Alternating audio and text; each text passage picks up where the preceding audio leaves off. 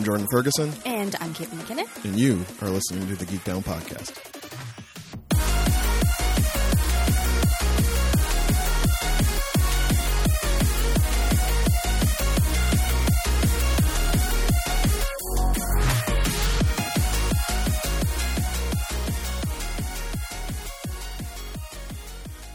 Y'all? Welcome back to another fantastic episode of the Geek Down Podcast. This is the show where two friends sit in front of microphones and try to find the sweet spots where their fandoms intersect. My name is Jordan Ferguson. I am in Toronto, Ontario, Canada, and joining me on the other line, lounging when she's not typing from the satellite branch in scenic Hamilton, it's your girl, Caitlin McKinnon. Mm-ba-ba, mm-ba-ba. Mm, That's new. Oh, I just felt like doing something different. Jazzing it up. Friends, this is episode 199. Why? Why? Why? Why? Why? Why? Why? Why? Why? Why? Why is it episode 199? Why? Because we refuse to acknowledge episode 200 until such time as the world corrects itself. So we are probably going back to legacy numbering in the new year. Yeah, yeah. But We we did that, and then we, we gave like, you, you know so much time, Earth. to get your shit together. we gave you so much time. We gave you well over 26 weeks to get it together, and you just couldn't do it. You just couldn't do it. You still wanted to party. Now here, now here we are. This, like whole, I had this whole thing planned. It was gonna be great, and then it all fell apart because we went into lockdown again. Yeah. So if you want to go back and listen to it, it's actually a very fun journey. I, I've gone on part of it again recently to go back into those old episodes, which you can find on your SoundCloud, your Spotify's, wherever else, and just just chart our progress through lockdown one, through the advent of the coronavirus, to that fun moment where Jordan thought he still was actually maybe going to go to Japan. All that. It's a great trip down memory Oh. lane, and you won't wrap yourself in a oh. blanket and cry yourself to sleep at all. I promise. We don't believe you. But you can go No. and while you're there listening to the emotional upheaval of our lives, you can click follow or subscribe, and from henceforth, you can keep up on the future emotional upheaval of our lives every week because new episodes are going to be delivered to your device by some by someone who is very secure in their emotional state because he's seen it all. It is your man. Doctor, Sir, Lord, Chauncey Frostilicus III, Geek Down Internet Elf, LLB, MD, PMP. PMP, PhD, MA, BFA, Fine Arts. He's writing a novel this year, y'all. A, He also does uh, Elvish uh, influenced finger paint. finger painting. suck it, Thomas Kinkade. Chauncey's coming for your spot. He's going to bring those episodes directly to your device. You don't have to do anything. Oh, girl, he just lives to give them to you in your ear hole each and every week, but gently. Of course. Lovingly, caressingly. If he you knows you need it. if you would like to thank Chauncey for his dutiful service or tell us about your own emotional upheaval, you can do that. I would say on any of our social medias, but we only have one now since we abandoned the Facebook, and that's at twitter.com slash geekdownpod. Get up off Twitter. That's where we hang out sometimes a little bit. Listen, y'all, frankly, win- winter is coming. Winter is here. I am greatly limiting my time on social media. Oh, yeah. Yeah. Facebook is just basically commercials now. commercials and, like, people who put inspiring quotes. Oh, see, the inspiring quotes have gotten to gotten to Instagram as well, which I don't hate, but I mean, I was complaining about that like last end of 2019. I was like, please just stop just reposting text posts on Instagram. Like that's not what that's not what this was for. Now it's just No. all we do. This is all we do is repost text. Anyway, if you want to support this endeavor financially, dear God, why would you stop it? If you're still Stop, doing if you're do still that. doing Christmas, you have presents to buy, gifts to buy, to celebrate the people in your life. But if I you mean, yeah. if you if we're people in your life you want to celebrate, you can always buy us a coffee, ko-fi.com slash geekdownpod. That's still there. Requires nothing from us. It's just chilling, ready to Yep. it's just a little cup on the side of the road we have. You want to throw in three bucks? it, doesn't, it doesn't have to be coffee. It can be hot chocolate. I'm a big fan of hot chocolate. Hot chocolate, cider, blueberry tea. Oh, all of those. Those All- are like my favorite things. Caitlin's here for all of it. Friends, I don't know what to say. Well, I guess I'll lead. I'll lead with the uh, with the biggest personal note. Um, rough week for your man's. Uh, the turd cherry on this, just to get one more out in this year. My mother is currently hospitalized for unknown ailments. She had fallen not too long ago, possibly got concussed, so she she's under observation. Um, she was not exactly lucid about a week ago, so my dad uh, had her ambulanced up to to the hospital. She has been sounding better when I have spoken to her, but it's uh, it really. So I've been talking to my friends who uh, are also, you know, expats from various cities, especially now, where like even if I wanted to rush back, there are two trains a day from Toronto to Windsor, formerly four at least, and no planes. So even if I wanted to rush down, I don't really know that I could. And what would I do if I did rush down? I can't go in the hospital. I can't see her. so And that's, I mean, in a very small way, that's what a lot of families are going through when loved ones go into hospital. And I, I know of people who have dealt with worse scenarios than what I am going through right now. It does not look like this is not her exit, shall we say? It's just, it's just, uh, you know, the scariest thing in recent memory that health wise that I've had to deal with, uh, with either of my parents. So it's been a, it's been an interesting week. I've definitely talked to my father more in the last week than I have in the last, like, you know, five years. It's weird when you become your parents' support system. Yeah, it really is. It's a, it's a, it's a strange, strange feeling and a strange thing to happen. or like you know i'm clearly hearing things about the dynamic of their marriage that like i just never really had to like hear about before any time in my life um and kind of the role he fit in her life as her support system and now as that role is kind of you know off the board for the moment he's uh he's trying to cope with that and i'm the next closest thing and i mean that's he said it himself regarding other things you know he didn't he didn't want to like make the choice to send her to the hospital. He really didn't like it. Um, but as he said, it's like I had to put on my big boy pants and and get it done because he he said something that we've said multiple times, which is like you know sometimes you just, you never really really feel like an adult or what an adult's supposed to be. I'm like, cool, Dad, you're 70, That's great. but he had to put on his big boy pants and make that decision. And if he when he calls to tell me about everything that's been going on with my mom and how he's feeling, I have to be my big boy. I have to put on my big boy pants and be that for him. So, not exactly a geeky lane of conversation, but that's our lives, y'all. We share that with you as well. So, um, thoughts We and want, we want you to know that we're going through stuff, and it's okay if you're going through stuff. thoughts and prayers and all that would be appreciated. No, no, What? None of that. What? How dare- how dare you. On fire. Don't bring that here. You Good don't, vibes. you don't want the that, that's oh that's what you'd refer to uh prefer to phrase Yeah, it as good vibes. good vibes Yep. good vibes good vibes I'll get the crystals out. listen i only want your good vibes if you're going to get vaccinated when it clears uh you know Right? Trials. if you want to bust out your crystals but you're like you know bill gates is trying to chip me you can keep your vibes keep your vibes over there Yeah. i don't want those vibes i want vibes that respect science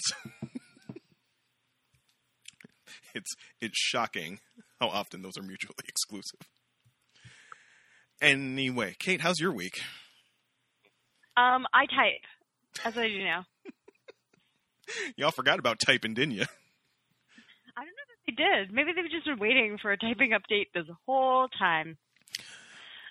well you did you I did will- bring it up when oh. you started you when you started the class you brought up that Yeah. that's what you were doing and then we hadn't heard about typing for a while and now, and now we are So- in now we're in the type apocalypse we're in type crunch time Yeah, so next week I have to do my typing test. I need at least 98% accuracy and at least 35 words per minute. I am a terrible typist. I think a big part of it has to do with that I've had bad habits for so long. Um, and I'm actually a pretty fast typer using those bad habits, but the issue is is I have to look down at the keyboard yes a lot, all the time, basically, constantly.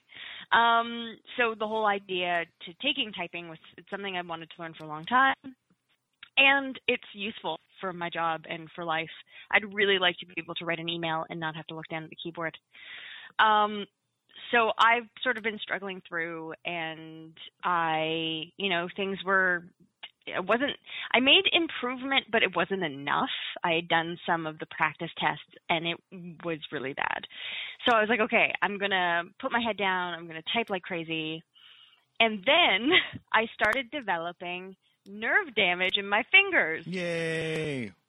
Um, it feels like there's like minuscule shards of glass This is stuck a in my fingers. this is a very on brand for Kate thing to happen. I feel like.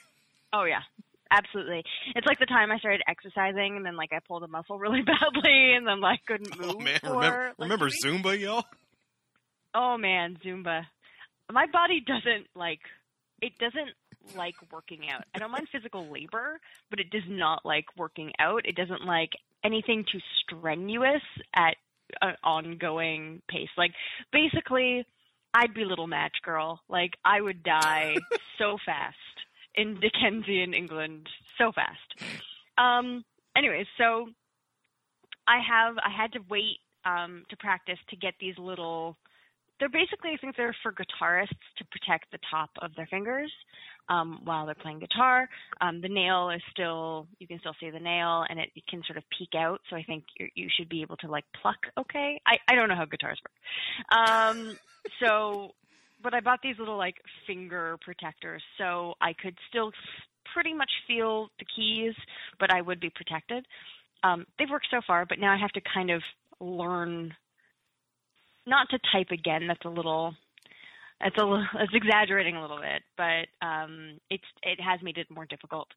Um, so, but now I'm I'm I have like basically like a week to. I, I did some practice tests the other day. It was actually okay. I, I'm passed by like the skin of my teeth. So I'm trying to think like the equation is test plus Caitlin's natural anxiety plus test anxiety makes not so good result. So I'm trying to really hone my typing skills so that I can pass these these tests.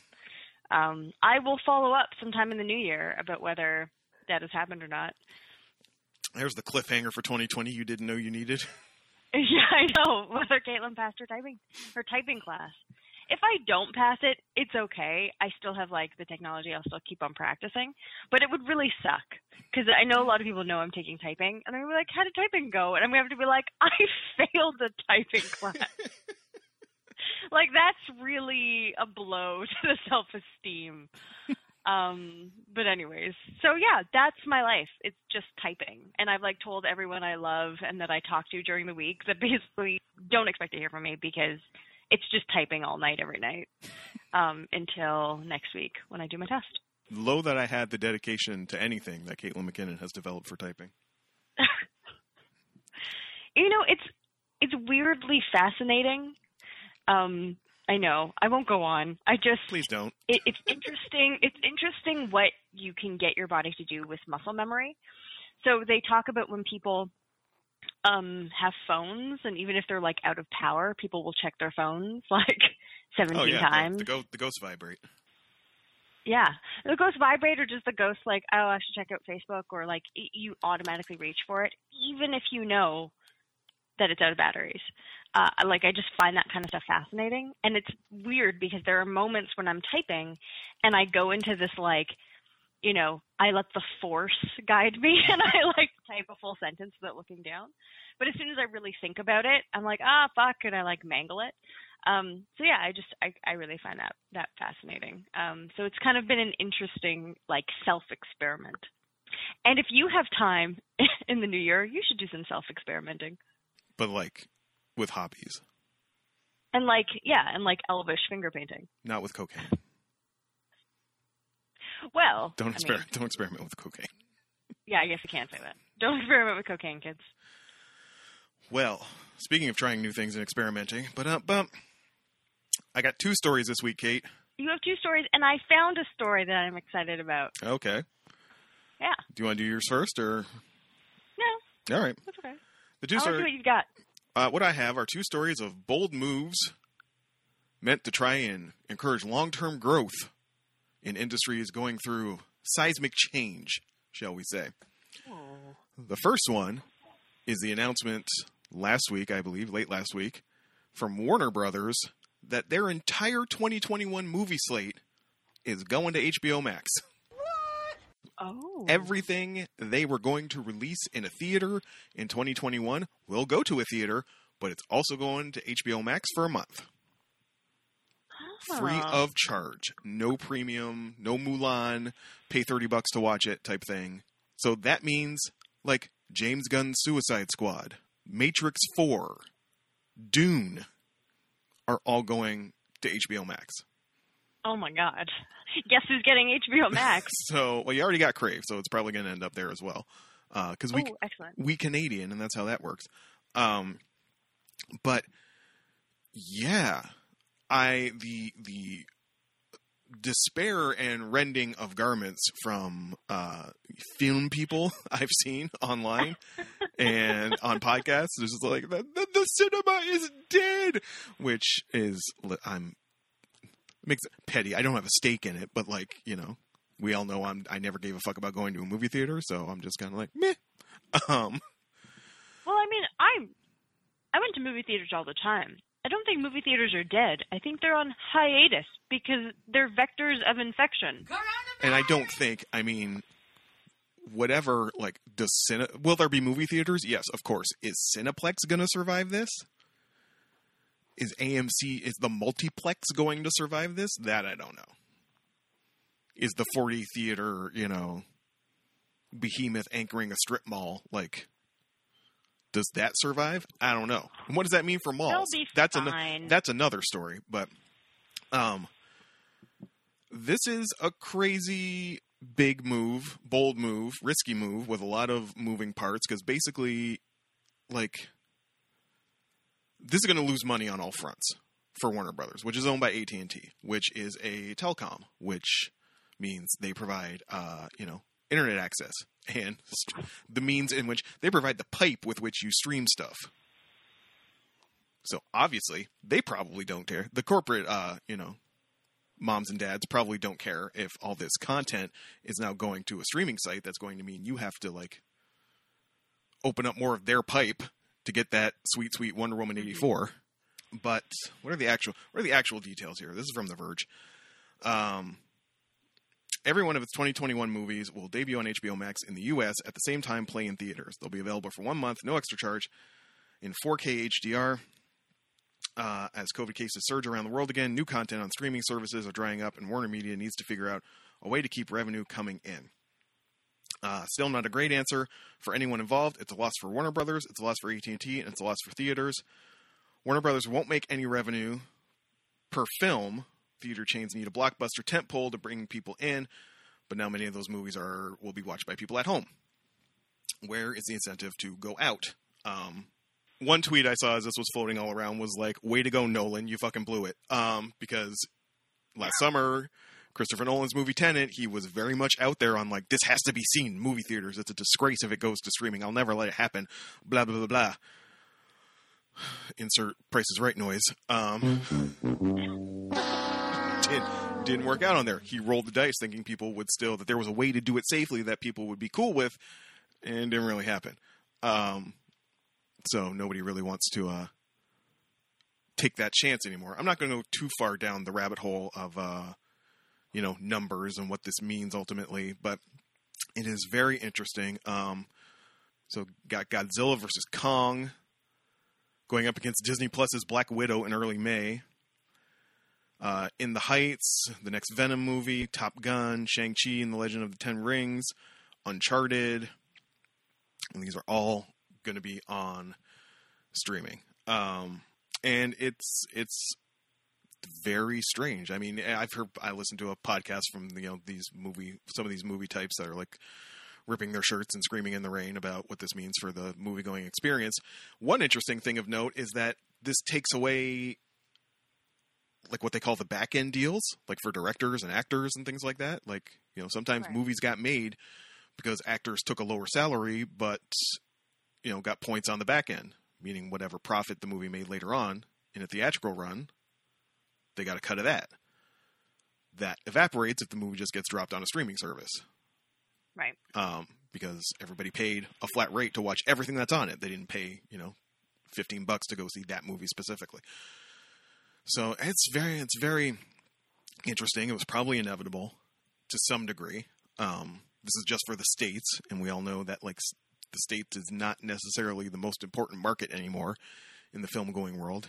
Ni hao, y'all. Um, things are slightly better over there from a public gathering standpoint than they are in America, but very, very interesting and great for me because I don't go to movie theaters. So just let me just park my ass and strap Like, that shit. I'll see, I'll see more. I'll see more movies in 2021 than I have ever seen in my life. Like how many? How many more? I'll watch In the Heights. Fuck it. It's got, it's got Rosa Diaz. It's got Rosa Diaz and it's by Lin Manuel Miranda. Fuck it. I'll watch In the Heights. Um, like so many movies I- like, probably, listen, I probably wouldn't have watched Denis Villeneuve's Dune until you made me. Now I'll watch it. Fuck it. what am I going to do about 2021? We won't have a show, We, Jordan. it'll either be the best show we, it'll be the best year of the Geek Down because it's just like all this content that normally will be so relevant. We're talking about every new movie when it comes out. Are you are you saying that maybe our content that we watch is like soups old? Gee, I don't know, Kate. I gave you three episodes from The Office this week. to the only person who had Uh. not seen them already on Earth. anyway, get to that in the back half of the show, y'all. Uh, my other item of note that was interesting is, uh, you know, less less momentous to most people, but uh, let's take a trip back to the wacky world of wrestling, Kate, and not about the WWE. what? What? What? What? So, uh, Oh my god! Is it is it um the underground? No, unfortunately, I don't think the underground's ever coming back. I think the underground's done. Unfortunately, But what's Prince Puma gonna do? I Caitlin Prince Puma wrestles as Ricochet now, which is his like everyday name, and he's getting jobbed out on WWE Main Event, which is the C tier show every week. Okay. I'm sorry, I'm very sorry. Many of us, many of us are. Ricochet deserves better. He must reclaim. He must reclaim his true name. Coming in 2021 to HBO Max. Hunt for Prince Puma. Um, so Upstart Promotion AEW, which started just over a year ago, late 2018, I think they really became a thing. They had just a regular episode of their show, but because they don't run monthly pay-per-view events like like the WWE does, they were just having like a super deluxo version of their show. And they called it a you know their show's called Dynamite, and this was Dynamite colon Winter is coming. Um, and there were two major events here. One was the return of, um, I don't know if you ever would have heard of a wrestler. He dates back forever. He's one of the last. He's one of the last icons of his era that maybe is still in fighting shape. Like maybe he could pull one more out. I don't know. Um, named Sting. No. No, no love for Sting. That's fine. No. Um, I will. I just don't. I don't know. Stinger was like the one guy in the in the Monday Night Wars, like the WCW v WWE era, who like never bounced. He was like Oh, he's got like the white face mask. He Yes. part of um Kiss. I don't know if he was ever part of Kiss, but he started as this. He had a great arc in WCW as a character. Um, he was formerly this like rad surfer dude with like a bleach blonde flat top type of thing and like a little bit of face oh paint. yeah, And then yeah, I got that. there was this uh there was this storyline in WCW where like this invasion, and this is somewhat maybe relevant to the story I'm talking about. Um, they had this thing where like this you know upstart group called the NWO, the New World Order, took in, and they were just like, and this was when Hogan turned heel. Oh my God, Hogan turned into a bad guy, and for like a year, I think Sting got the shit beat out of him by the NWO or something, and then for like the better part of a year. Sting slowly grew his hair out and started wearing crow face paint and like hanging out in the rafters. and he like wouldn't speak. He would just like show up and point a baseball bat at somebody and and then disappear. Um, it was a great gimmick at the time. It really really went over well. But he's been he's been working low key ever since. Anyway, Sting shows up on this show to hear the former the former WCW announcer uh, Tony Schiavone works for AEW now. They're on the network that WCW show used to be on. So I mean, when Sting walks out on that network after like you know twenty something years, and Tony Schiavone's just going, "It's Sting!" it's like it's like, yes, fanboy goosebumps. We love it. You love to see it. That's not the main story. The main story is about this title match for the AEW World title between Jon Moxley, formerly Dean Ambrose from the WWE, and Kenny Omega, who many cite as being the best professional wrestler in the world today. He's just he's, Right. he's, you the best in the biz, Kenny Omega. Um, six star classics in Japan versus uh, Okada. He's currently, I think he's also got like a CML, CMLL title, which is the Lucha Libre promotion in Mexico. Um, he's never signed with WWE, has no desire to. He's been fine, just doing what he's doing. Anyway, he has this match with uh, Jon Moxley for the title. There are some shenanigans involving this guy named Don Callis, who's also Kenny's from Winnipeg. What? What? They're always Canadian, Kate. Best wrestlers are always Canadian. Um, and this guy Don Callis like throws Kenny a microphone. Kenny bashes Jon with the Moxley with the microphone, gets the title, making it the first time that their major titles, any of their major titles, I believe, have been held by someone who did not already work for the WWE. I think they put a lot of stock to get eyeballs by putting their belts on familiar faces. That's not even the main story. The main story is after the shenanigans and after the pinfall, Kenny grabs the belt and him and Don Callis just kind of take off running out of the building Right. and the camera follows them, and you see Tony Khan, the like the Vince McMahon equivalent of AEW, like whipping his headset off, like you know what the hell was that? Um, they go running off, and they're heading for this car, and the interviewer, you know, some interviewer stops them, and it's like, it's like what the hell was that about? And Don Callis goes, "You'll find out everything next Tuesday." He's like, Tuesday? What do you mean Tuesday? AEW airs on Wednesdays. He's like, you'll find out on TNA Impact this Tuesday on AXS TV.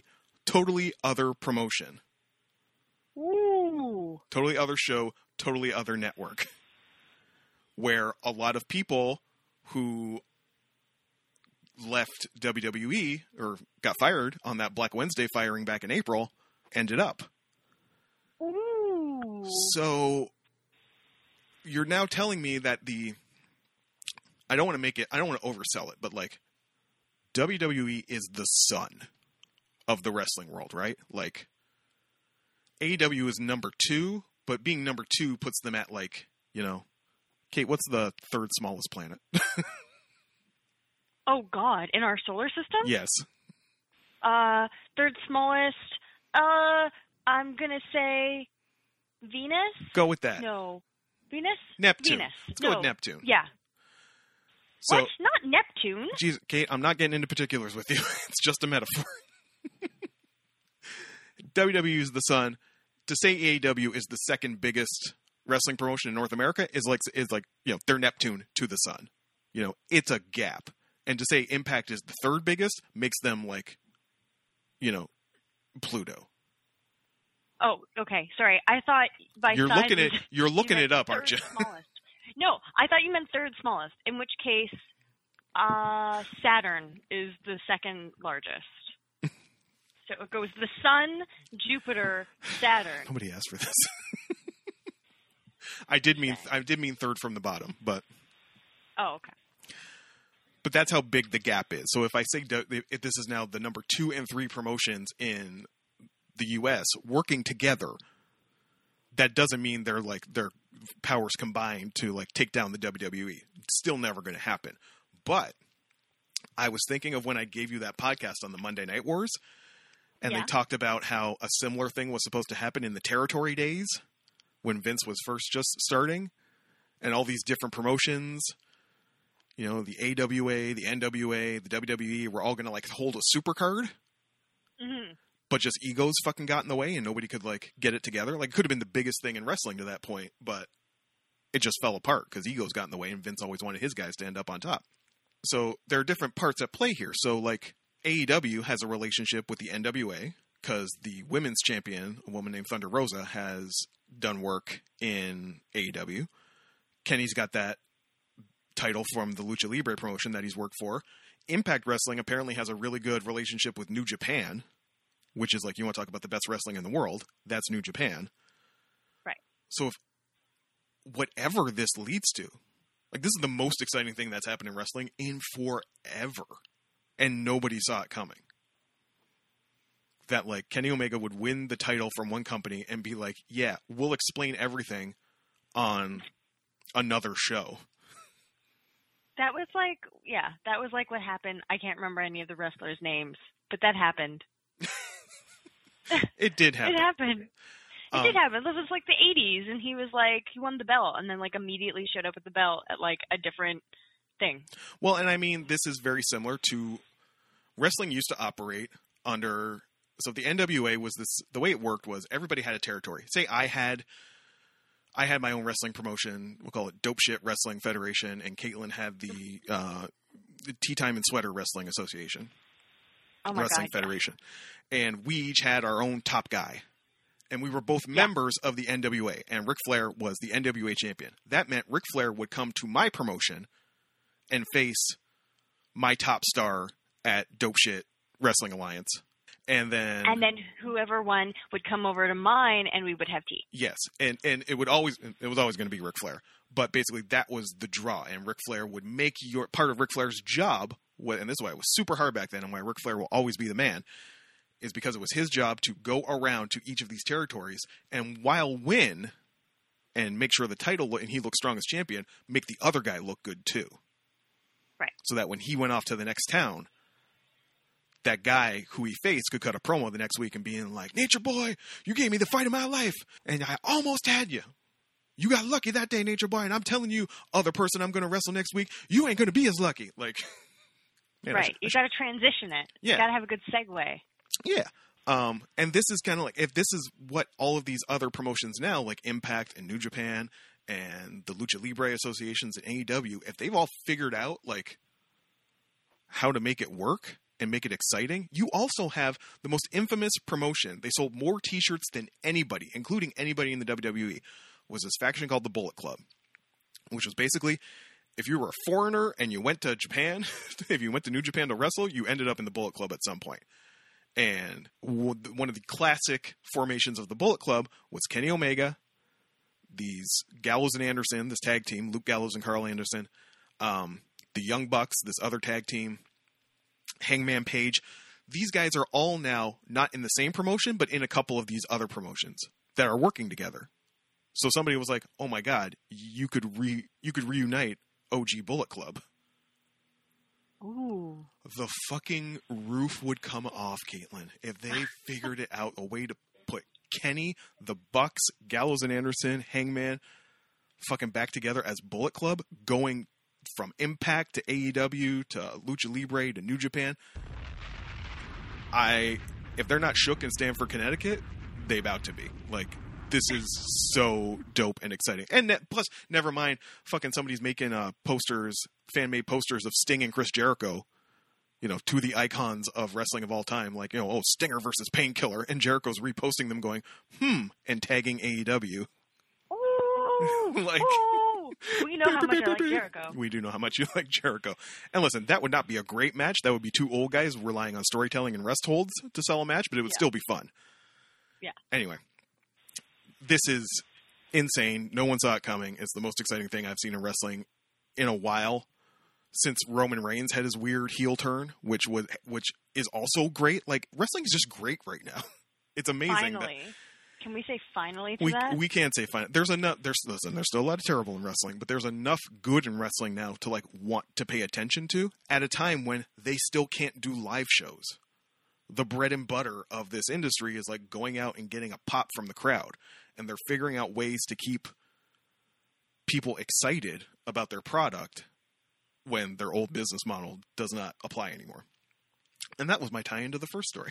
So, shit. Man, I I can't. I don't know that I can follow that. Um, I mean, first I'm going to follow it by saying I was correct. Venus is the third, the what, uh, third smallest planet. if you knew Wait, Caitlin McKinnon was never going to let that go, take a drink. third smallest planet. Uh, also, Pluto is a dwarf planet. I'm so sorry. Just We'll always love you. We'll never forgive Tyson for that. We love you. We'll love you, Pluto, Pluto forever. What him? It's just part. It's one of the things in part of the Kuiper belt. Like there's like a gazillion of them. Caitlin, I love Pluto. I just okay. give me your news story. I can't follow it. I, I have I have a story. Basically, there is this. If you were a fan of Batman Beyond, there is a mini, mini documentary exploring its like unlikely origins. Apparently, nobody wanted it. um, I but did. I didn't. I was super I salty. did. I was super salty about that show when it got announced. but it was really good. They did a really good job. Um, so yeah, there's this like uh, IGN. I haven't watched it, but I saw uh, there's a story about it. Basically, a mini documentary about the the classic nobody wanted. Um, so let's see how it's on YouTube. It is 18 minutes and 36 seconds. Um, if you are interested in cartoons, if you're interested in Batman, if you know nothing about Batman Beyond, um, this would be a good documentary. Also, if you're a fan like me, um, because I'm always fascinated about how things get made. Um, and after seeing the documentary on Netflix about Batman, I think it was on Netflix. I can't remember, but there was basically a documentary about ba- Batman the animated series. Nope, that was on YouTube. I gave like- it. I told you about it. I gave it to you. Oh, okay. That was on YouTube as well. If you want, watch that one first, then this one. Um, that documentary was really fascinating, um, and that show was very. It changed the landscape. I will fight anyone who says differently. Um, anyways, always a good time to learn about new things. One of the best gets I ever got from my message board days was when the Return of the Joker uh, Batman Beyond movie got shelved for being too violent and too dark. Yeah. Um, I got a someone, some dude from Atlanta I knew from a message board sent me a bootleg copy with like time codes at the bottom of of Return of the Joker, It's amazing. and then it just came out on DVD like two years later. For those two years, I was like, I'm the coolest guy in the world. it was the last time I ever felt that. Kate, updates. Woo. Okay. Um, so it's been a weird week. Um, I of course watched Star Trek Discovery. I watched The Mandalorian. Um, uh, Discovery was better because she didn't cry this episode, and it was her. just a better storyline. Though there were plot holes as usual, but that's kind of like the fun drinking game version of Discovery. um, Mandalorian, great, of course. The three tiers of fandom. I'm sure we're all happy. Um, I loved seeing the kid just like smash stormtroopers around. Um, I also uh, finished uh, the Star Trek original franchise movies. Right. Um, I watched number six. From two to six, all those movies are fantastic. I don't know what people are talking about, like certain ones, like three and five are terrible. They are not. The rule is they that the even great. the even numbers are the good ones, right? Yeah, And the odd which numbers is are bad? not. That is not true. They're all really well written. They're great stories. They're funny. Like kudos to those writer director teams. They did a really good job. Um, I watched this show that appeared on Amazon. Uh, so I literally occasionally just put in the word mystery or murder mystery or murder into search bars. You're On, on a like, watch list now. I know on Amazon and Netflix. Um, and this show came up called "Who the Fuck Did I Marry?" or "Who the Bleep Did I Marry?" Um, basically about usually women who've married men who they were like, I suspected absolutely nothing, and they were like going around robbing banks and stuff. Um, so I watched one episode of that, but I was like, this is gonna get weird real quick. Like the first one was about the bank robber, and I was like, that's that's fun. But after that, I was like, mm, maybe not. It's gonna it's gonna turn into like murders and stuff. Um, I also watched the movie Uncle Frank, which came out on Amazon. Uh, stars I can't remember his first name. Bettany, Paul, Paul, Paul. Bettany. Oh, look what I did. Oh, jeez. Doing better than me. Um, yeah, I just I'm surprised at myself. Um, Paul Bettany. Um, it was quite good, though it was like too happy. Um, it's basically uh, he plays the Paul Bettany character, character Uncle Frank plays a gay man in the 70s and 80s, um, and like it was. There were parts that were sad, and it talked a lot about like trauma and how one feels about it oneself. But at the end, it was like way too happy. I'm like, someone should have spit in his face. Like being gay in the 80s, it was getting better, but it was not great. Um, but otherwise, it was good acting. It was a nice story. Um, and that's it. That's what I did. And then I typed. That's all. All right. Talking to Dad took up a lot of my viewing time this week, so didn't see as much as I might have normally. Uh, I did see Mando, and I feel like Kate is correct, but I feel like the deep lore uh, fans were probably happier with that episode than a dirty casual like me. Um, this is ba- and this was basically are. just like, oh my god, Boba Fett! Like that's basically like that's what that episode. Oh my was. god. It wasn't just like it wasn't just the fact that Boba Fett appeared. It was the fact that when he got his armor on, it was like, "Oh, you're all fucked now." um it was just it was good. They did a really I they did a credit to Boba Fett. Um I feel a lot of people thought he like, you know, got the shaft. So I think they they did a good job there. Um, good action scenes. I didn't realize till the end that Robert Rodriguez had directed it. Um, which the second I saw his name on the credits, I was like, that makes sense. Um, Mhm. Some of the shots of like uh, the Ming Na Wen character, uh, you know, dodging stormtrooper fire and like kicking that boulder down to take them all out. Like, it was a dope, fun action scene. I agree with Kate that watching uh, Kakarot smash stormtroopers around was super fun. Um, but Kate. Yeah. I'm, about- I'm about to floor Kate with something that I heard on another podcast and she would never expect me to know about. Did Baby Yoda reach out to Ezra? I mean, it's a possibility. I mean, there are. So what I had, I don't think I mentioned it last week, but I was talking to Chris about this because what we do is basically talk about Star Trek and Star Wars. Um, we, I was talking about the Jedi who are around, and if Ahsoka is looking for what's his name, Thrawn. then that means most likely Ezra's around, possibly. And so Ezra's around and Luke is around. Mm. So besides Ahsoka, those are the two that we know about that are around. So we'll see. We'll see what happens. I'm pretty excited to see um to see how they cap this season off. We only got one more episode left, right?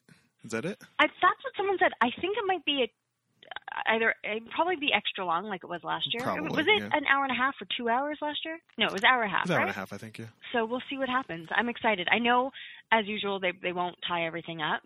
I think they've probably been greenlit for like five more seasons. Uh, or as many as Favreau wants to do, I'm sure. yeah. Um. So yeah. So the only thing I was upset about was them trying to find the Bill Burr character. I'm like, I don't want that character. I don't saw care about up. Bill I Burr was, character. I was like, Kate, that's the only thing. That's the only thing this entire season Caitlin's been mad about is the reappearance Yeah. of Bill Burr. Um, I'm like, his character was terrible. His stupid weird gun thing I hated. I don't particularly like him as a comedian. Like, I just was like, why does he have a Boston accent in. I mean, in the Star Trek universe, I suppose you could have any accent you wanted, but it was. was Do they have a say, I- Bo- I feel Boston like- planet? I feel like Star Wars has played fast and loose with with accent work for a long time. Yeah, um, yeah, no, they have. Anyway, speaking of Favreau, I also uh, made time to last night to check out the latest installment in the Blank That Made Us series on Netflix, which is Holiday Movies That Made Us. I'm really out there looking for. I'm trying to find ways to get the spirit, Kate. I really am Oh. I, I forgot. I watched one of those. Uh, I watched the one on Elf because you know Oh, Wow. we will not, we will not. Period. You know what? I'm not even going to engage with that. You can just keep that one to yourself.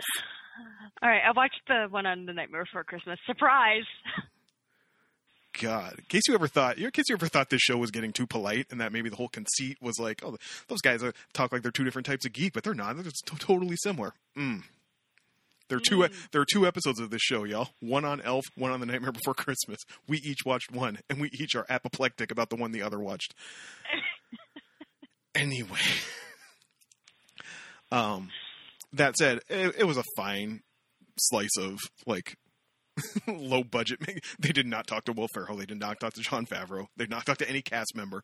When you're talking to like the screenwriter and like producers, like and like the stop motion people, it's like, well, that's who you could get. I don't know if it was short notice. You were trying to crank this out on short notice, or you know, just soft pass from the main players involved. But I mean, it was just interesting interesting to see one that they went to like New Line Cinemas, which was like not known for family fare really at the time. They mostly did horror movies and shit like that, and how they were not really feeling it, and like a lot of people weren't really feeling that movie. But Favreau was the dude who was like, "I want to make a timeless classic," and for most of us, he did. So I watched that, and like I said, it was fine, but not like you know a scintillating documentary. For my scintillating documentary fix, I know y'all were waiting for it, friends. Hey, guess what? Ronald Reagan is still fucking terrible. Part three of the Reagans on Crave dropped. This time about his economic policies. Wow, what a piece of shit. Everything we scrunch our nose up about, like bootstrap theory and poverty being a moral choice and things like that, it all goes back to him. You're a bad person. You're a bad person. Maybe it goes back before that, but he was really the first one to like put that forward as a political philosophy. Small government because big government is just taking away your choice. You could be successful if big government wasn't trying to take all your money in taxes and give it to people who don't want to work. Yeah, he's terrible. Real bad. And yeah, the one the one key point I liked was as they he was cutting as his administration was cutting like a billion dollars from a school lunch campaign, Nancy was out there buying like thousand dollar a place setting uh, China sets for the White House. Oh, and didn't really didn't really see the disconnect there. It's not like there weren't journalists trying to ask them these things. There were. and Nancy just kind of be like, "Well, the White House needs China. The president of India is coming." oh my god. Continuing rewatches of things I enjoy, notably Community, which has just turned into a full-blown rewatch of the the prime seasons at this point. That's just a fucking warm blanket that show is. It is. It re- really, really is. Um, and lastly, debuting a new segment this week, Kate. Oh, This week in the sickness. oh no. Listen, I was just trying to feel festive. I had seen on an Instagram post from a record store I follow. Shut up. I just seen a post from a record store I follow of a seven inch that I thought was just like poof, gone to the ether. It dropped and it was gone. And this had happened at this record store as well. And that was a uh, seven inch of Texas psych funk band Khruangbin, which is Thai for airplane, um, covering covering Christmas time is here from the Charlie Brown Christmas special, um, and it's phenomenal. And I, you know, it's on Spotify, and I've enjoyed it. And they put out a seven inch of it a while back, and poof, sold out. And then they put out a repressing with a different cover art where they're all wearing, you know, they're drawn in Schulz style, obviously, which we know is another thing Caitlin hates. Mm.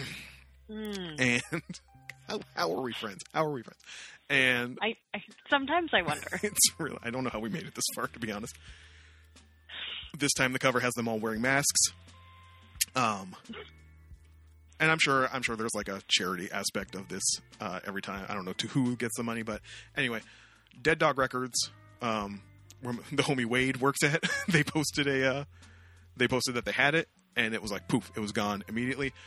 And then I was like, well, let me just have a look. And I went over to Sonic Boom's page, and they were showing they had it in stock.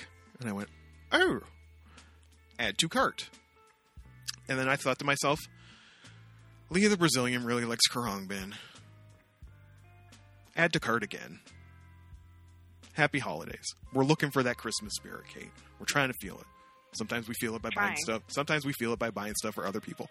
Leah doesn't listen to the show, so she won't know. She won't know that I got it for her till later. Um, and then I was on. I was on the site, and I was like, two seven inches. I'm gonna go down there for two seven inches. Go all the way down. Local pickup, right? Like lockdown styles. I mean, you got to add stuff to it. I was like, and then I was really tossing it back and forth between, uh, oh god, what the hell is his name? Some Brazilian disco funk record by a guy named Junior Mendes, who the homie Ed Lampkin had posted on his Instagram once, and I was like, oh, that. And then also, you'll never understand this one, but there's like a indie band from Quebec called Men I Trust, and they're sometimes indie bands get weirdly funky. Like I just found out Haim gets gets weirdly funky sometimes. They got a song called 3 a.m. on their last album that just slaps. like Wow. and Men I Trust does this really like kind of minimal synth based, uh, synth and bass and echoey guitar type funky stuff sometimes. And the album was called Oncle Jazz. Oncle with an O, like the French, like the like the France. Oncle. Oncle Jazz. Um, and apparently they're super indie. They don't even have like a PR firm or anything like that. Um, and they when they press it up, it's like 500 a batch, and then they go out, and it was on Sonic Boom as well. And I was like, and I was having the talk with Mr. Malash because Men I Trust is real. Like I'm getting into my wintry phase. Like I need that winter music, you know, that hunker down music. I know you probably don't view music this way, but my my, my music is seasonal, right? Like Oh, of course I do. like. You want to know when Jordan listens to Coldplay? And yo, that anniversary pressing of, of Parachutes was sold out, or I would have just got that. Wow. Listen, your man like early early Coldplay. I'll say it. Fuck it. Early Coldplay. First two albums. That's it. Um, Oh dear. listen. you wanna know when your man listens to Travis during winter. And Man I Trust has a real like and then I, I was like, what do people even think of this album? Does anybody even know what this album is? Um and I found some article on Billboard where they were talking about like, you know, inspirations for the album and winter was part of it. They went out to some like North Quebec like cabin and like wrote the album. I was like, yes. I was like, well, I can't have both, and I really like the sunny shit too, but it's like it's like not seasonally appropriate. And then I remembered the homie Scott Hallett bought me a gift card for my birthday that I hadn't used. but uh, but uh, I, I have these moments where I'm like, God, like, what is wrong with him? And then I'm like, oh right, he's sick.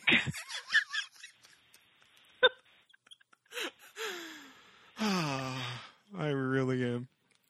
I keep telling Mr. Malash knows that the Geek Down Holiday Sickness Spectacular is coming, and he tells me that he's really interested in investigating the whys. Like the why do we do this thing? And I'm like, mm. I don't need to know the why. I don't need to know why I'm almost out of space. I just need to know, you know, like we're just talking about the how. It's called the geek- like I said, it's the geek down, not the geek why. But he's adamant that we're going to get into the why we are this way. I concur with Caitlin. I'm just sick. Um, and the, the sickness applies to fucking books too, because I went back to work after a few days and remember how I was like, hey, there's this weird, there are these weird pictures in the Junji Ito art, art book of some girl strung up on a cross. hmm Yeah, that book came in. Viz, calm down. calm down with the Junji Ito translations. That when I bought Venus in, in the Blind Spot, that came out like in the summer. And now this R- Remina or whatever book about some planet that comes and makes the world go crazy and tie people up on crosses. Um, that just dropped in December. He's got another thing of like love stories coming out in love stories. Junji Ito love I'm stories. sorry? Yeah. I almost choked on air. Like, Junji Ito love stories, which is a must buy for me. That's coming out in like February or something. Like, you know, calm down, Viz. I understand he's. please tell me it's please tell me it's coming out for before Valentine's. I'll have to double check the date, but it's definitely it's definitely before Valentine's.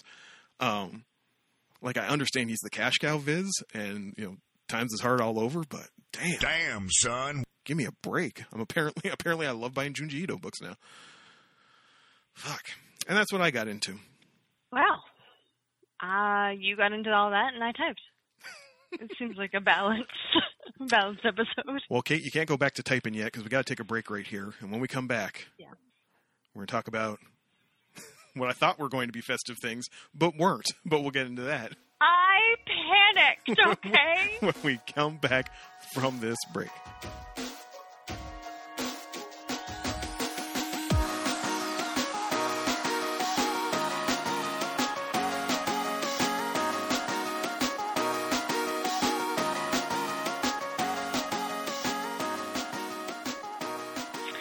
Hi, everyone, and welcome back to the show. This is the half of the show where we talk about the things we brought each other. Yeah. But before we do that, we have some rules. Mm-hmm. The first rule is the rule of three, which is that if the thing comes in parts, we will watch three of them, Three of them. which kind of happened, though I forced Jordan to do more, and then he got mad at me. And then somebody will be Um, like, somebody will be like, you know, you know what? Fuck the rule of three. Watch the whole first season. I backtracked. anyway, uh, the second rule is hashtag save it for the pod. Oh my god. is the rule that what? I'm just, I'm punching. I'm punching in. Just do your bit. Oh. The second rule is hashtag save it for the pod, which is the rule that we will not talk about the things we brought each other until we are sitting in front of these microphones. Just don't talk because about we it. Want, no, yeah, because we want you, the lovely listeners, to have the hottest of takes on the oldest of stuff. The weather is getting cold, y'all. You want to bundle up with some hot, tasty cakes. Cakes? Takes. Take cake. Got lost in my own metaphor. They say that, they say it happens in the autumn years. Kate, what's rule number three? It's uh, not really a rule. It's more of a policy. Is that there will be spoilers. You can't really spoil How can these you? things. How can you? You They're- can't. They're old and one's a cartoon and yeah. But if you're like, no, no spoilers, uh, please leave. So, traditionally, we like to alternate, which means my thing would go first. You probably looked at the title of this episode and you were like, huh? And I don't blame you. My thinking with this one was when we first did a Christmas episode, Christmas-ish AE episode, it was basically like, Yeah. here's that thing that I cannot believe you have not seen and you have expressed no interest in seeing, but it's Christmas, so you're going to watch it for me. And I believe that year it was Breaking Bad and The Force Awakens. Just he- the heaviest hitters. And then over the years, it kind of morphed into just a general appreciation of, you know, shitty Hallmark Christmas movies, which, I mean, yes, obviously. Um, but I was kind of veered back into that mindset when I made my selection of like, here's the thing that I can't believe you haven't seen. And that is, dear God, I can't even believe I'm saying it. The Office. It's like The Simpsons. I feel like you just, if you walk outside, an episode of The Office is playing in front of you somewhere.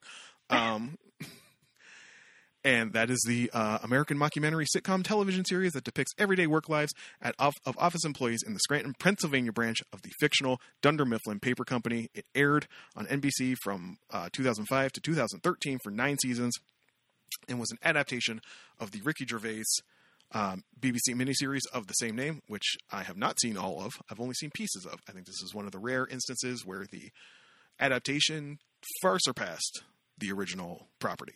Um, because it stopped trying to be just a straight remake of that and became its own thing. Now, Caitlin does not like awkward, cringe humor. And that is a lot of what The Office is and can be. So when it came time to give Caitlin things from The Office, I made a selection of Christmas episodes from The Office because the Christmas episodes are generally pretty good. And I was certainly not going to give her like the first three episodes of The Office because that is peak Michael Scott, the Steve Carell character, the American David Brent, um, being his most David Brent and just like, just more mean than stupid and narcissistic, which is what he ultimately kind of became. Right. As the show went on.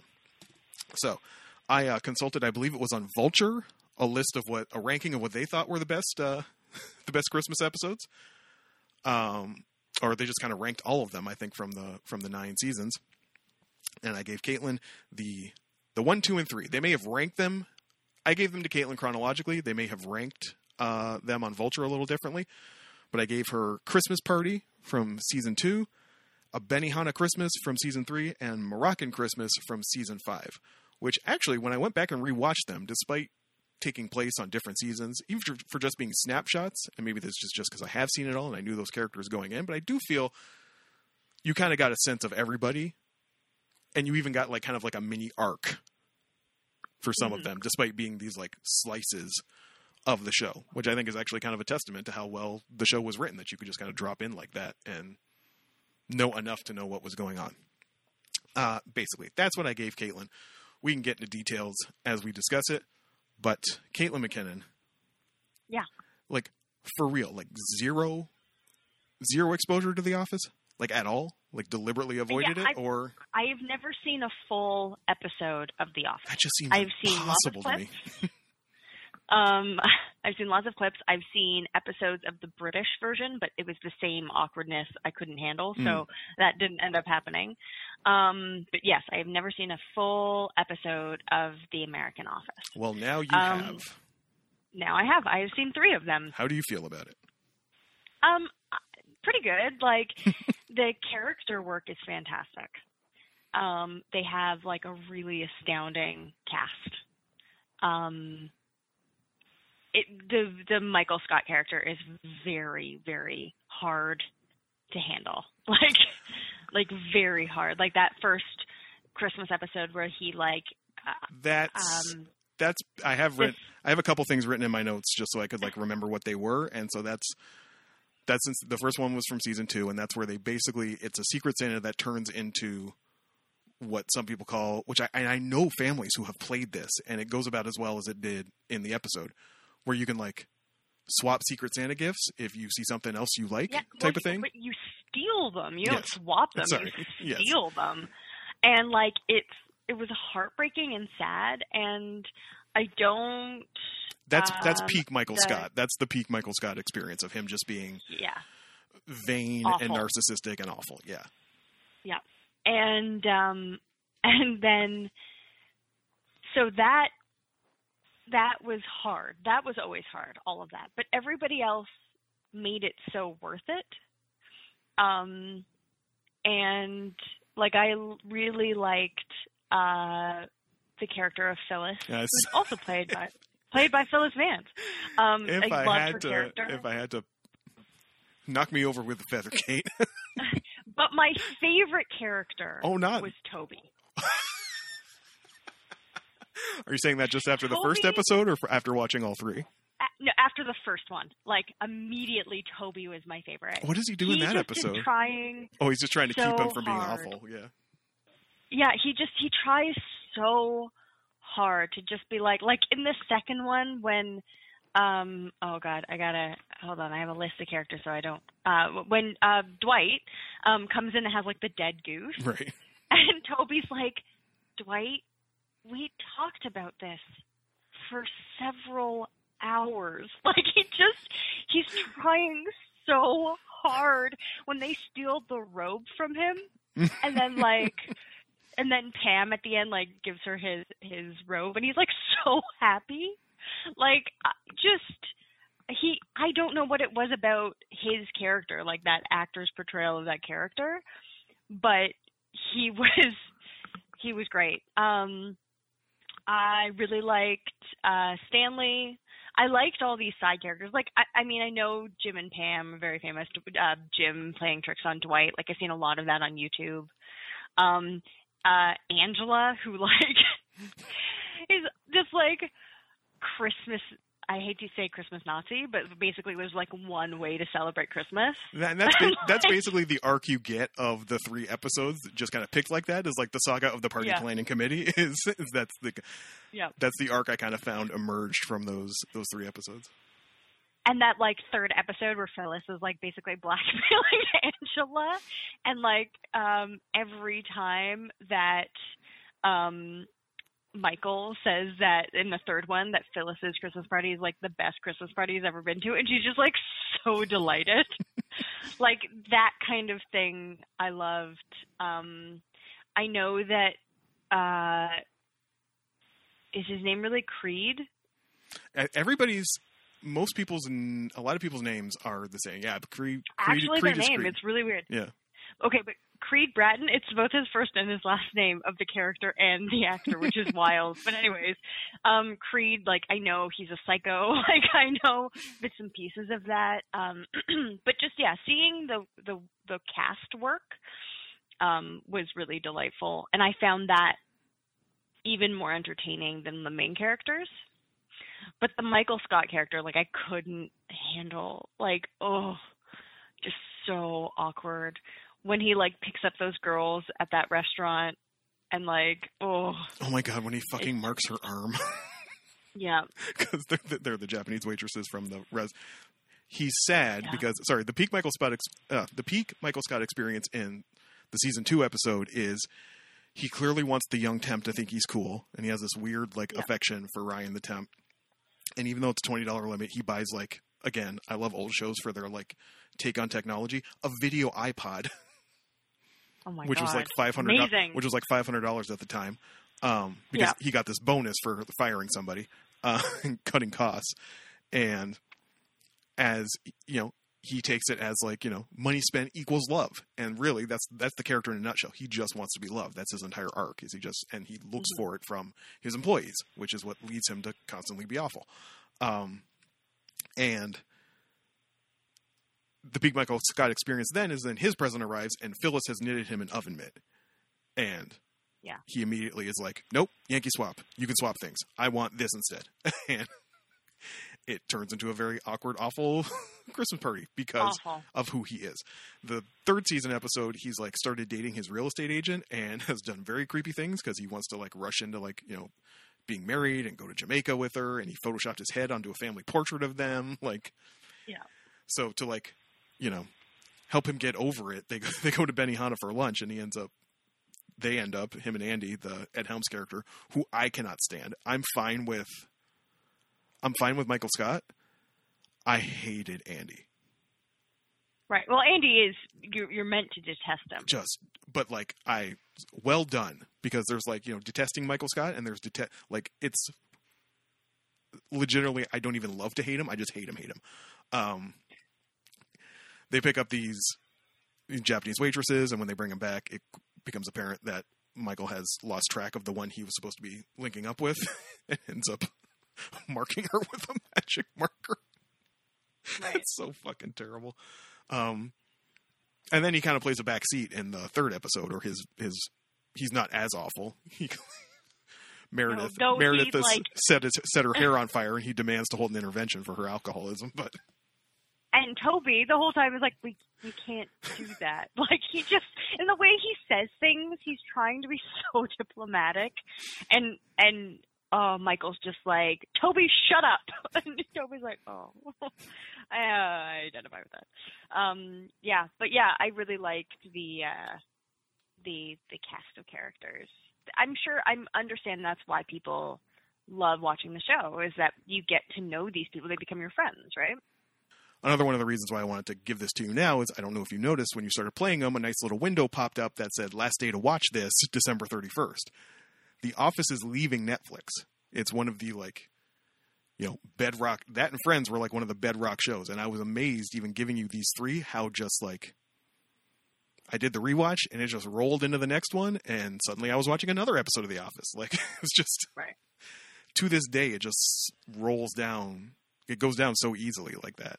Um, provided you can stand the times when he's being his most awful. There's an episode that like I, it almost seemed regressive that happens later, where like, I think this was when I think it was Carell's last season, and it's such a throwback to him being at his worst that it's jarring. Like Right. Phyllis is Santa Claus, and he's just so petulant and petty about it. Um, because he wants to he wants to be Santa. He wants to wear the Santa outfit at the office. Um, Right. and it's just so like it's it's a rough. It can be a rough hang, and I totally don't begrudge anybody. It's why I never finished extras really. Because I remember watching well, th- that brand of Ricky Gervais cringe humor and just being like, "You're just nobody would act like this." It's like um it's sorry, it's just like in the Christmas episode where um Darryl wants to be Santa. Right? And basically Michael Scott is he without saying it says you can't because you're black. And you're just like, oh like just gross. Oh my god, I just remembered a bit from the one episode where he gets dumped and he's just listening to the iTunes preview of that James Blunt song. Yeah. And Dwayne's just like, why don't you just buy the whole song? He's like, I don't need to.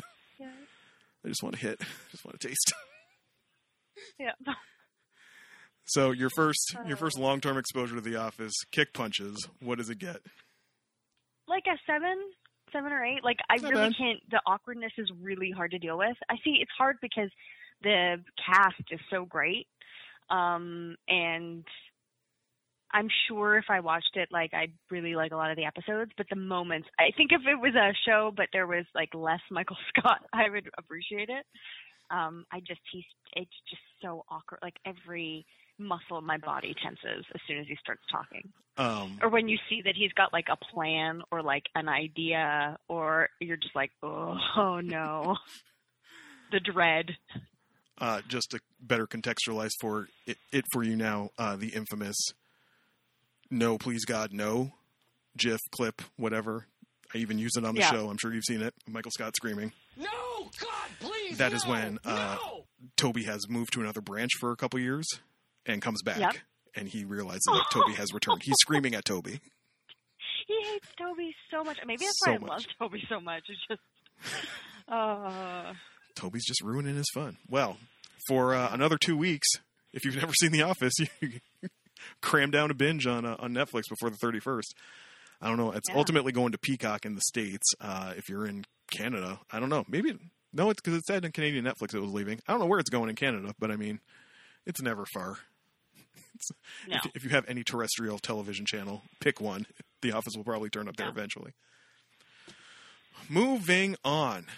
She's been talking about it for weeks. Yep. And that is The Infinity Train, or just Infinity Train. Um, Infinity Train is an American animated science fantasy drama anthology television series. Good lord. Ooh, I love those. Uh, created by Owen Dennis, um, previously a writer and storyboard artist on the regular show. Um, okay, so I've talked about the show in the past, and I need to explain why I gave Jordan the show. I gave it to him because I panicked, and it was the only thing I could think of that he hadn't seen, and he needed something to watch. And I was like, "Oh, well, I really like this thing, and who knows how he'll like it? It'll be an adventure." Um, the first season, which is what I asked Jordan to watch, and then backed and was like, "Well, at least watch more episodes than usual because the episodes are like 15 minutes, one five, I was not I, five zero." I was so excited when I saw runtime on this. I was like, ten minutes. I'm gonna, I'm gonna bash this down so quick. Um, the first season focuses on Tulip Olson, a girl struggling with her parents' recent divorce. She is accompanied by a small, confused robot named One One and Atticus, the king of a kingdom of talking corgis, entitled Corginia. As the trio navigate the train, Tulip learns to adapt to change and eventually returns home, a changed girl. Um, basically, it's an infinity train. The train goes on forever. It has an infinite number of train cars, and each train car is a world. And the idea is that each world, the person on the train learns something new about themselves, and they have these numbers on their wrist, and the numbers go down. What else can I say about the show? It's weird and lovely and dark at times, that which I really appreciate, especially for a kids show. Um, it's so dark, in fact, that after the third season, HBO was like, I don't know if you guys can make this anymore. Um, so I'm really excited to watch the third season. Um, yeah. So Jordan, what did you think about it? Jokes on you, sucker. I did watch the whole first season. yeah. Okay. Does that mean you liked it, or that you did it because I was like, watch the first season? rah." Mostly that. Um, and I was folding laundry, and it took longer to fold laundry uh, than it would have taken to watch more than you know. It took more time to fold laundry than to watch three episodes, so it just kept going. Ultimately, Caitlin, you fucked up. I did. You fucked up because you gave me Gravity Falls first, Ooh. and Well, that I mean- really colored my not enjoyment because there was enough that I enjoyed about this show, but I found myself Yeah. picking nits with this show more than I probably would have if I hadn't seen Gravity Falls and just been like, man, Gravity Falls is so much better than this show. But To this me. show does have Ernie Hudson playing a talking corgi king. Listen. As, my my nitpicks about this show are like there are certain things that I am just over in animation these days. That is the and it's a derogatory term that I don't necessarily agree with, but like it's the standard that Adventure Time set, right? It's the Cal Arts, what they call the Cal Arts style of animation, right? Where nothing's really like detailed and everybody like remember when that Thundercat show got announced? And everybody Yeah. got super mad because everybody's mouth everybody you know, Lion-O looked like Steven Universe, like because the argument is that most American animators go to Cal Arts to learn animation and that's how they come out. Ah, Um right. Okay. they come out make drawing like that. There's a bit of Cal Arts to this show. The Dark Wave theme song, like I like, just an oscillating synth, dark synth loop. Like um, I'm a little over that. I feel like everything has that these days. Um, but every once in a while, there would be this spark of like, okay, that's really funny. Like when one car is just filled with ducks, yeah. and they're just squishing their way through a car of ducks. Nothing. I know. Caitlin wanted wing. I did not know going in that the first season was complete and done, and then the second season will be about uh, Mirror Tulip there's an episode where Tulip ends up freeing her own reflection from some Yeah. chrome world type of thing. And that's going to be about her, and the third season about someone else entirely. Caitlin, if you're telling me that Ernie Hudson does not play a major role, if you're telling me that Atticus does not play a major role in the subsequent seasons, I don't know that I'm interested in watching them, frankly. Uh, no, no, he doesn't. Um, but I really enjoyed the second season. Um, really enjoyed the second season. The just the whenever that would come in stupidly, like when they first get to Corginia, and it's like, "May I offer you a sunbeam to lie in?" There's just all, all these little all these little statues that gener- that you know collect sunbeams for people to lie in, or when they have to like go through a door, and it's like Atticus, are you coming? Well, I don't know, I don't, I don't, and he's like doing the he's, do- he's doing the foot stamp thing. it's like Yeah. Tulip's like, oh my god, do you, you go outside? You want to go outside? Oh, I don't know if I ah, but I want to, but I don't, I don't know ah, if I could. Ah, well, oh, oh yes, I want to go outside. Um, to hear Ernie Hudson voice all that, Yeah. so so delightfully stupid and i was like legitimately like ready when he gets turned into like a cockroach at the in the penultimate episode i was like throwing my ipad across the room i was like no king corgi um also bearing in mind i've been wa- rewatching cowboy bebop so corgis are just kind of like on my mind a lot lately um that was great um it it is you know pretty stark in its you know mid-season depictions of divorce and what that does to HSO. Tulip was probably like eight or nine, I think, in the chronology of the show when her parents split. Um, I, I one of my favorite episodes was the episode of her re- looking at her memories. the videotape episode, yeah. and yeah, that videotape with Kate Mulgrew. I was gonna say you're you're, you're Um, also underselling that Kate Mulgrew plays a villainous cat in the in the uh, in the show. I'm pretty sure I brought it up when I started talking about the show, but anyway, because I was like, "Holy shit, that's Kate Mulgrew," uh, which I did not realize until I started watching it, and then I was like, "Kate Mulgrew's a cat. Kate Mulgrew could be anything," and I'd be like, "Oh my god, it's Kate Mulgrew." Um, but uh, that's my favorite episode because they talk about how we perceive our own memories, and Tulip has this memory of going to that like Sea World. And initially, the memory is like, "Oh my God, those dolphins have made the perfect shape, a triangle," and that is not, in fact, what. no, the memory is like she can't see, and the mom is like griping to the dad about "I told you she needs glasses" type of thing, and like you know the parents are snipping at each other, that type of thing. Um, Yeah. and how ultimately Tulip's journey on the train is to learn to accept that you know her life has changed, and it doesn't have to be bad. There's still a way to find happiness for herself, despite this you know seismic upheaval to her life. Um, and by the end of the season, she's like, you know, saying bye to her mom, hopping in the car with dad, and going to you know game coding camp. I found I found that uh, the sa- the sad part is. I, there are parts of Tulip I like, but ultimately I didn't find her super compelling as a character. I appreciate what they were trying to do with her as a character. Here come the police to arrest me for that take. yeah.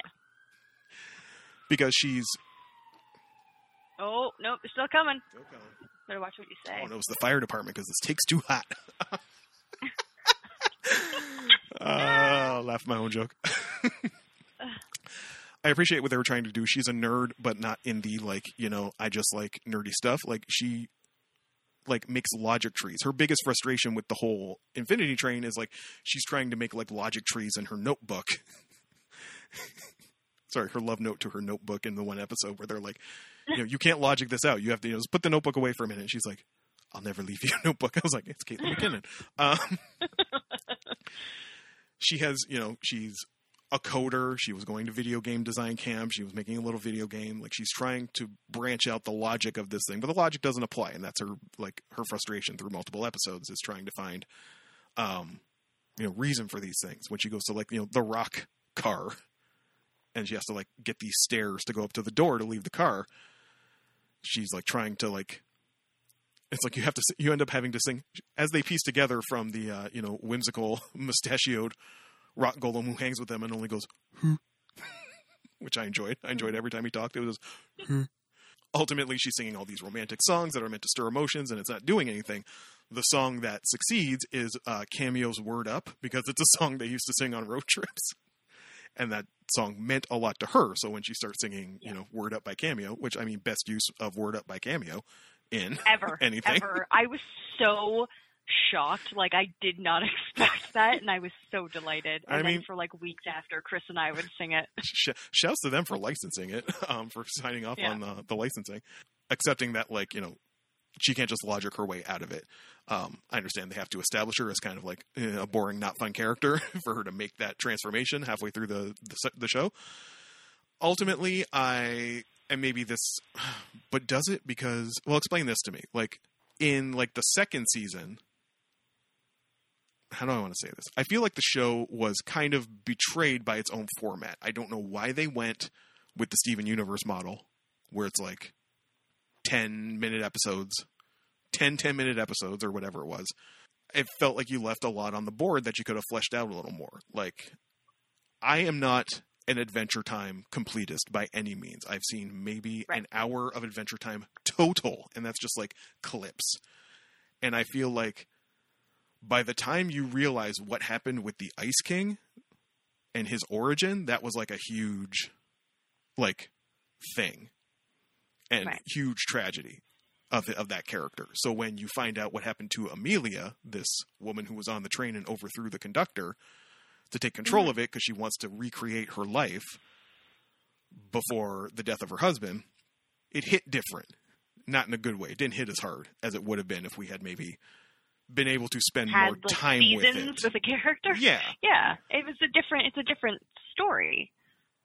So, and I don't know, maybe they were just like, it's a kid show. We don't need to, you know, we're not making this for 43 year old Jordan who wants to, you know, delve into the plums of despair of this character. This is just a villain to be overthrown. And here's two details about her to explain her motivations, and on we go. Um, so, I mean, if Amelia's not around, I don't know who the, like, I get the sense that second season is Mirror Tulip, like, running from the Mirror Cops and, like, Yeah. So second episode is Mirror Tulip running from the Mirror Cops, but also um, helping um, a other passenger, another passenger, and, and building a friendship with him uh, as they go through the train.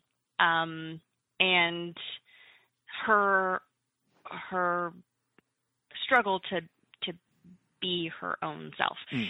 It's a hard hang for like the first maybe two episodes, and then after that, it just gets so good. um, because you're expecting she's she has a lot of like anger Right. at being a mirror of someone else. Um, but yeah, it it gets really really good. It, Chris had a problem with the the other character, but um, once you you know, like I said, after those two, first two episodes, he was like, oh, he was a it was a great story arc. Um, and each season is about is their story, right? Is one complete story of passengers in the train, um, which I really like. Now they're connected, and you will see characters again. Um, but yeah, So I know. I, really like I saw a chart on Wikipedia. Um, Yeah. and season three seems to be much more standalone than the other two. Um, about a character, I have no idea who it is, but they're like deliberately are trying to make their number go up. Um, Yeah, they actually appear in the second season.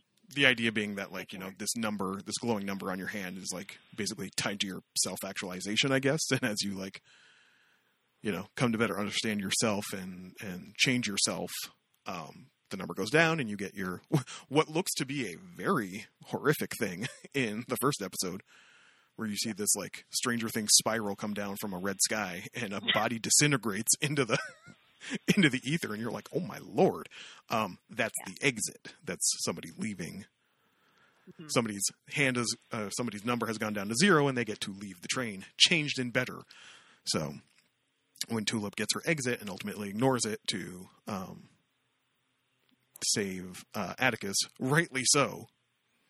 Of course. It's like you fucking you, you get off your ass and you find that fucking dog. um, ultimately, I was like, I do think it pales to Gravity Falls, but that's just me. I'm trying to like still accept it on its own merits. Um, I do think it's betrayed by its format, but I'm also not 11. So maybe if I was 11, I would be like, this is the best thing ever, and it's told in this is the perfect format for it. Um, but trying to approach it with like, okay, Kate thinks this is fucking great. I don't think it's fucking great. I think it's good. If I'd never seen Gravity Falls, would I think it was fucking great? Maybe. But like spoiler alert for the recap, like it's going to be my number one of the year. Sorry, spoiler. Like, Right. Um, that show ca- casts a very long shadow for me in the world of uh, all ages, but appeals to adults animated fare. This is still an eight to me. Primarily, thank you, Ernie Hudson. It's, it's an eight for Ernie Hudson. Ernie Hudson earned that eight, um, and had enough fun, dumb things. Funny office callback. There was a moment where she's on like Graph Planet, Yeah. and she needs to like get down to something, and she goes, "I declare bankruptcy," and the arrow Yep. the arrow just shoots down, and she slides on it towards the door. Classic office joke. Um, so yeah, it's it's an. It was an interesting hang, like to to an extent, to a certain extent. Even now, I don't quite know what to make of it because of all the different things it was doing and trying to do. I certainly understand having not even having not seen seasons two and three, why the combination of like you know fiscally mandated layoffs coupled with somebody at uh, Warner Media finally watching the thing and going like, "Oh, this is for kids." Yeah. Um, maybe might not incline them to be like, "I don't know if this is right for the Cartoon Network." Um, I just I'm I like when children show like Batman the animated series series had some really freaking dark episodes. I think it's good for kids Like, to listen, have dark episodes. I always go back to the thing Neil Gaiman said, where it's like the only people who come up to him ever like spooked about stuff in his like stories are adults. Like kids read Coraline and they're like, "This is awesome," whereas I read Coraline and I was like, "Please get out of the uh, spider house immediately." I do not like this. I do Yeah. not want to be here. Um, but kids are just like dope. So I'm sure kids watched all three seasons of this and went dope. Adult Jordan is going to remember the uh, screams of Cockroach Atticus for the rest of his life.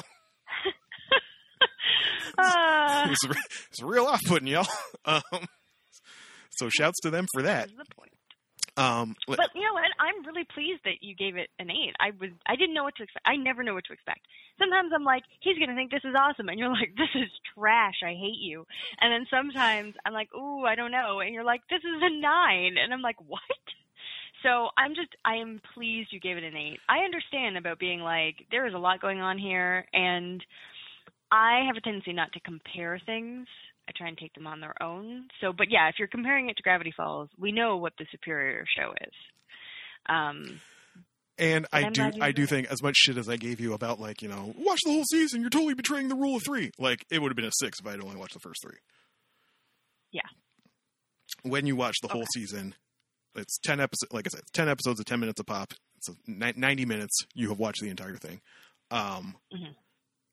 When you see everything it's trying to do and everything it's trying to address and the way in which it addresses it, these ideas about, you know, being young and I don't know when. Oh no, it was when her like you really liked uh like the videotape memories episode.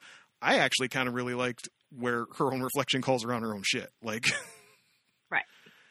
Where this version of Tulip that she that Tulip sees herself as, you know, her reflection has seen the actual who she actually is. It's like, oh, really? You know, you're this person. What about the person? What about when you dodge, when you ignore texts from your best friend, or when you pretend you can't hear your mom calling you for something, or like, you know, right. all the way, all the ways we lie to ourselves. Basically, that's heady shit for a show for eleven year olds. Um, and I respect anything, any show that tries to, any all ages shows that tries to tackle that. Uh, will get my respect, even if I didn't think it was as good as Gravity Falls. But not everything is going to be Gravity Falls. No. So that is, uh, I don't know where. Caitlin had to buy it. I sailed the seas. Yeah. If you have Maybe anything that gives you something. maybe or Prime something, if you have anything that gives you Cartoon Network access or to the Cartoon Network library, um, or maybe even the Adult Swim library, you can probably track it down somewhere there. Definitely worth a check out. If nothing else, watch that first season just to enjoy the wonder of Ernie Hudson as a corgi. It is amazing. What really, It is a really wonder. one of my favorite, really one of my top shelf uh, media experiences this year. is Ernie Ernie Hudson debating whether or not he wanted to go outside or get his belly or get his belly rubbed. Yeah. Important decision. Very friends. I got to work tonight. We hate that. Workers, Not fun. workers are chumps. I got to work. Kate's got to type. So we're going to bust out of here. Thank you so much for joining us, friends, as you do every week. Holler at us on Twitter if you're so inclined. We will be there. We will reply. And we will be back next week with, oh God, is it, what was the name of that movie? It's, it's Andie MacDowell week, isn't it? Next week? It is. Yes, it is the Dashing in December. Dashing in December. We're going to get on that. We're going to find out where the hell we can watch it. It's dropping this this Sunday, I believe, is when it's dropping. So we're going to try to uh we're trying to find time to get squeeze that in and get you one more uh, blast of holiday cheer before the for the year rolls out for episode 199 Z, y'all. It's so exciting. Can can you believe we made it this far, friends? We will see you then. My name is Jordan Ferguson. My name is Caitlin McKinnon. The theme song is by Rob Gasser, and I hope that you will join us next week for another fabulous, festive episode of the Geek Down Podcast.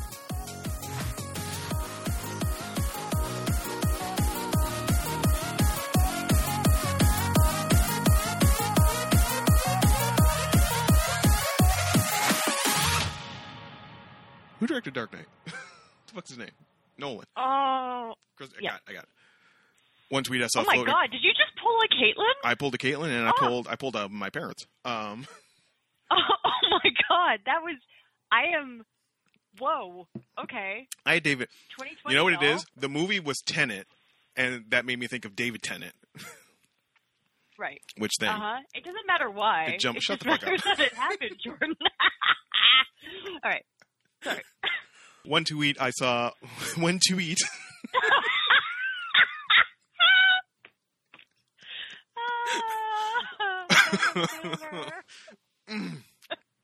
They just keep coming.